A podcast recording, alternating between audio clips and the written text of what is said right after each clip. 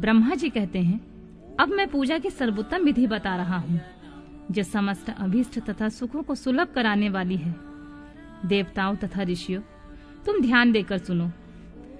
उपासक को चाहिए कि वह ब्रह्म मुहूर्त में शयन से उठकर जगदम्बा पार्वती सहित भगवान शिव का स्मरण करे, तथा हाथ जोड़कर मस्तक झुकाकर भक्ति पूर्वक उनसे प्रार्थना करे। देवेश्वर, उठिए उठिए। मेरे हृदय मंदिर में शयन करने वाले देवता, उठिए, उमाकांत, उठिए और ब्रह्मांड में सबका मंगल कीजिए। मैं धर्म को जानता हूँ, किंतु मेरी उनमें प्रवृत्ति नहीं है। मैं अधर्म को जानता हूँ, परंतु मैं उससे दूर नहीं हो पाता हूँ, महादेव। आप मेरे हृदय में स्थित होकर मुझे जैसी प्रेरणा देते हैं, वैसा ही मैं करता हूँ। इसी प्रकार भक्ति पूर्वक कहकर अपने गुरुदेव के चरण पादुकाओं को स्मरण करके बाहर से दक्षिण भाग में मलमूत्र का त्याग करने के लिए जाएँ। मल त्याग करने के बाद मिट्टी और जल से धोने के बाद शरीर की शुद्धि करके दोनों हाथों और पैरों को धोकर दंतवन करें सूर्योदय होने से पहले ही दंतवन करके मुख को सोलह बार जल की अंजुली से धोएँ देवताओं तथा ऋषियों, षष्ठी प्रतिपदा, अमावस्या और नवमी तिथियों तथा रविवार के दिन शिव भक्त को यत्न पूर्वक दंतुअन का त्याग कर देना चाहिए। अवकाश के अनुसार नदी आदि में जाकर घर में ही भली भांति स्नान करें। मनुष्य को देश और काल के विरुद्ध स्नान नहीं करना चाहिए। रविवार, श्राद्ध, संक्रांति, ग्रहण, महादान, तीर्थ, उपवास दिवस अथवा अशोच प्राप्त होने पर मनुष्य गर्म जल से स्नान न करें। शिव भक्त मनुष्य तीर्थ आदि में प्रवाह के सम्मुख होकर स्नान करें। जो नहाने के पहले तेल लगाना चाहे, उसे विहित एवं निषिद्ध दिनों का विचार करके ही तेलांग करना चाहिए। जो प्रतिदिन तेल लगाता हो, अथवा जो तेल इत्र आदि से वासित हो, उसका लगाना किसी भी दिन दूषित नहीं है। सरसों का तेल ग्रहण को छोड़कर किसी दूसरे दिन भी दूषित नहीं होता। इस तरह देश काल का विचार करके विधि पूर्वक स्नान करें। स्नान के समय अपने मुख को उत्तर अथवा पूर्व की ओर रखना चाहिए। शुद्र वस्त्र से इष्ट देव के स्मरण पूर्वक स्नान करें। जिस वस्त्र को दूसरों ने धारण किया हो अथवा जो दूसरों के पहनने की ही वस्तु हो तथा जिसे स्वयं रात में धारण किया गया हो, वह वस्त्र उचिष्ट कहलाता है। उससे तभी स्नान किया जा सकता है, जब उसे धो लिया गया हो। स्नान के पश्चात देवताओं, ऋषियों तथा पितरों की तृप्ति देने वाला। स्नानांग तर्पण करना चाहिए। उसके बाद धुला हुआ वस्त्र पहने और आचमन करें।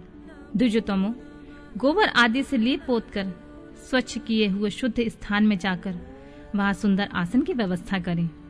वह आसन विशुद्ध काष्ठ का बना हुआ, पूरा फैला हुआ तथा विचित्र होना चाहिए। ऐसा आसन संपूर्ण अभिष्ट तथा फलों को देने वाला होता है। उसके ऊपर बिछाने के लिए यथा योग मृग शर्म आदि का ग्रहण करें। शुद्ध बुद्धि वाला पुरुष उस आसन पर बैठकर भस्म से त्रिपुंड लगाएँ। त्रिपुंड से जप, तप तथा दान सफल होता है। भस्म के अभाव में त्रिपुंड का साधन जल आदि बताया गया है। इस तरह त्रिपुंड करके मनुष्य रुद्राक्ष धारण करे, अपने नित्य कर्म के संपादन करके फिर शिव की आराधना करे। तत्पश्चात तीन बार मंत्रोच्चारण के पूर्वक आचमन करें। फिर वहाँ शिव की पूजा के लिए अन्य और जल लाकर रखें। दूसरी कोई जो वस्तु आवश्यक हो, उसे यथाशक्ति जुटाकर अपने पास रखें। इस प्रकार पूजन सामग्री का संग्रह करके वहाँ धैर्य पूर्वक स्थिर भाव से बैठें। फिर जल, गंध और अक्षत से युक्त एक अर्घ्य पात्र लेकर उसे दाहिने भाग में रखें। उससे उपचार की सिद्धि होती है।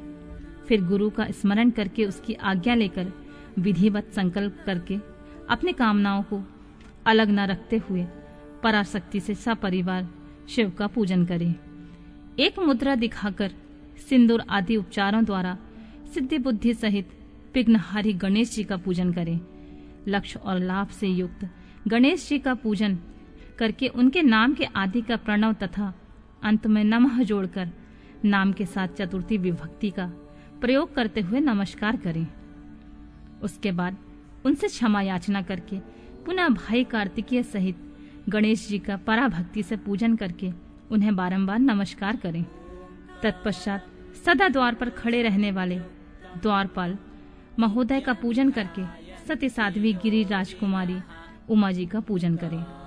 चंदन, कुमकुम तथा धूप, दीप आदि अनेक उपचारों तथा नाना प्रकार के नैवेद्यों से शिवा का पूजन करके नमस्कार करने के पश्चात साधक शिव जी के समीप जाए। यथा संभव अपने घर में मिट्टी, सोना, चांदी, धातु या अन्य पारे आदि की शिव प्रतिमा बनाए और उसमें नमस्कार करके भक्ति परायण हो, उसकी पूजन करें। उसकी पूजा हो जाने पर सभी देवता पूजित हो जाते हैं। मिट्टी का शिवलिंग बनाकर विधि पूर्वक उसकी स्थापना करें। अपने घर में रहने वाले लोगों को स्थापना संबंधी सभी नियमों का सर्वथा पालन करना चाहिए। भूत शुद्धि तथा मातृका न्यास करके प्राण प्रतिष्ठा करें। शिवालय में दिक्पालों की भी स्थापना करके उनकी पूजा करें। घर में सदा मूल मंत्र का प्रयोग करके शिव की पूजा करनी चाहिए। वहाँ द्वारपालों का पूजन सर्वथा नियम नहीं है। भगवान शिव के समीप ही अपने लिए आसन की व्यवस्था करें। उस समय उत्तराभिमुख बैठकर फिर आचमन करें। उसके बाद दोनों हाथ जोड़कर तब प्राणायाम करें। प्राणायाम काल में मनुष्य को मूल मंत्र की दस आवृत्तियाँ करनी चाहिए। हाथों से पाँच मुद्राएँ दिखाएँ। यह पूजा का आवश्यक अंग है। इन मुद्राओं का प्रदर्शन करके ही मनुष्य पूजा विधि का अनुसरण करे। फिर वहाँ दीप जलाकर गुरु को नमस्कार करके पद्यासन अथवा भद्रासन में सुख पूर्वक बैठकर पूजन का प्रयोग करें। फिर अर्घ पात्र से उत्तम शिवलिंग का प्रक्षालन करें। मन को भगवान शिव से अन्यत्र न ले जाकर पूजा सामग्री को अपने पास रखकर निम्नलिखित मंत्र समूह से महादेव जी का आवाहन करें। जो कैलाश के शिखर पर निवास करते हैं, हे पार्वती देवी के सती, समस्त देवताओं से उत्तम है। जिनके स्वरूप का शास्त्रों में यथावत वर्णन किया गया है, जो निर्गुण होते हुए भी गुण रूप हैं, जिनके पाँच मुख और दस भुजाएँ और प्रत्येक मुखमंडल में तीन तीन नेत्र हैं, जिनकी ध्वजा पर वृषभ का चिन्ह अंकित है। अंग कांति कपूर के समान गौर है, जो दिव्य रूपधारी, चंद्रमा रूपी, मुकुट से सुशोभित तथा सिर पर जटाजूट धारण करने वाले हैं, जो हाथी की खाल पहनते हैं। और व्याघ्र चर्म ओढ़ते हैं, जिनका स्वरूप शुभ है, जिनके अंगों में बासुकी आदि नाग लिपटे रहते हैं, जो पिनाक आदि आयु धारण करते हैं, जिनके आगे आठों सिद्धियाँ निरंतर नृत्य करती रहती हैं। भक्त समुदाय जय जयकार करते हुए जिनकी सेवा में लगे रहते हैं। दूसरा है तेज के कारण, जिनकी ओर देखना भी कठिन है, जो देवताओं से सेवित तथा संपूर्ण प्राणियों को शरण देने वाले हैं, जिनका मुखारबिंद प्रसन्नता से खिला हुआ है। वेदों और शास्त्रों ने जिनकी महिमा का यथावत ज्ञान किया है, विष्णु और ब्रह्मा भी सदा उनकी स्तुति करते हैं, जो सदा परमानंद स्वरूप हैं। उन भक्त वत्सल शंभु शिव का मैं आवाहन करता हूँ। इस प्रकार साम्य शिव का ध्यान करके उनके लिए आसन दें। चतुर्थ पर्यंत पद से ही क्रमशः सब कुछ अर्पित करें। आसन के पश्चात भगवान शंकर को पाद्य और अर्घ्य दें। फिर परमात्मा शंभु को आचमन कराकर पंचामृत संबंधी द्रव्यों द्वारा प्रसन्नता पूर्वक शंकर को स्नान कराएँ। वेद मंत्रों द्वारा नाम पदों का उच्चारण करके भक्ति पूर्वक यथा योग समस्त द्रव्य भगवान को अर्पित करें। अभिष्ट द्रव्य को शंकर के ऊपर चढ़ाएँ। फिर भगवान शिव को वारुण स्नान कराएँ। स्नान के पश्चात उनके श्री अंगों में सुगंधित चंदन तथा अन्य द्रवों का यथ पूर्वक लेप करें, फिर सुगंधित जल से उनके ऊपर जल धारा गिराकर अभिषेक करें। वेद मंत्रों अथवा शिव के ग्यारह नामों द्वारा यथावकाश जल धारा चढ़ाकर वस्त्र से शिवलिंग को अच्छी तरह पहुँचे फिर आचमनार्थ जल दे और वस्त्र समर्पित करें।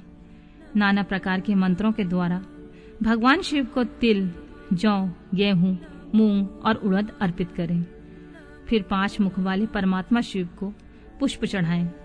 प्रत्येक मुख पर ध्यान के अनुसार यथोचित अभिलाषा करके कमल, शतपत्र, शंखपुष्प, कुशपुष्प, धतूर, मंदार द्रोण पुष्प तुलसी दल एवं बिल्व पत्र चढ़ाकर पराभक्ति के साथ भक्त वत्सल भगवान शंकर की विशेष पूजा करें।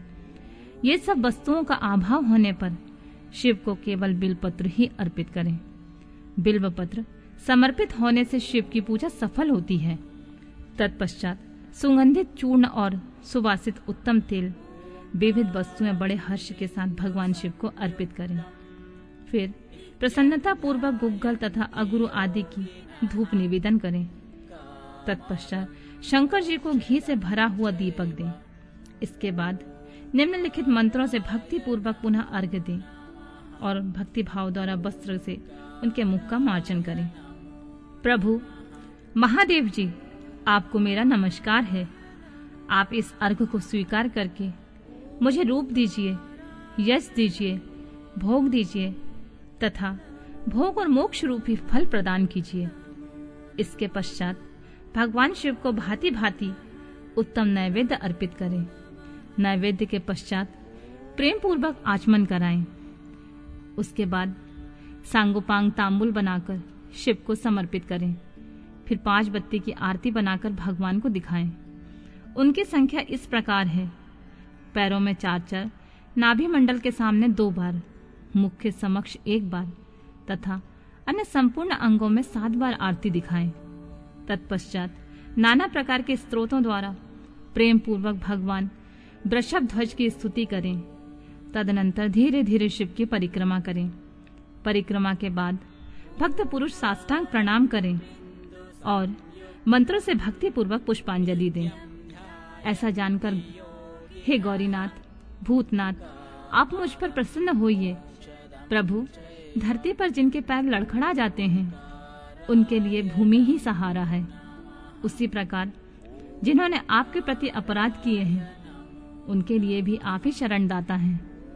इत्यादि, रूप से बहुत बहुत प्रार्थना करके उत्तम विधि से पुष्पांजलि अर्पित करने के पश्चात पुनः भगवान को नमस्कार करें और फिर मंत्र से विसर्जन करना चाहिए। देवेश्वर प्रभु, अब आप परिवार सहित अपने स्थान को पधारें। नाथ अब पूजा का समय हो गया है। तब पुनः आप यहाँ सादर पदार्पण करें। इस प्रकार भक्त वत्सल शंकर जी की बारंबार प्रार्थना करके उनका विसर्जन करें और उस जल को अपने हृदय से लगाएँ तथा मस्तक पर चढ़ाएँ। ऋषियों, इस तरह मैंने शिव पूजन की सारी विधि बता दी है, जो भोग और मोक्ष देने वाली है। अब और क्या सुनना चाहते हो?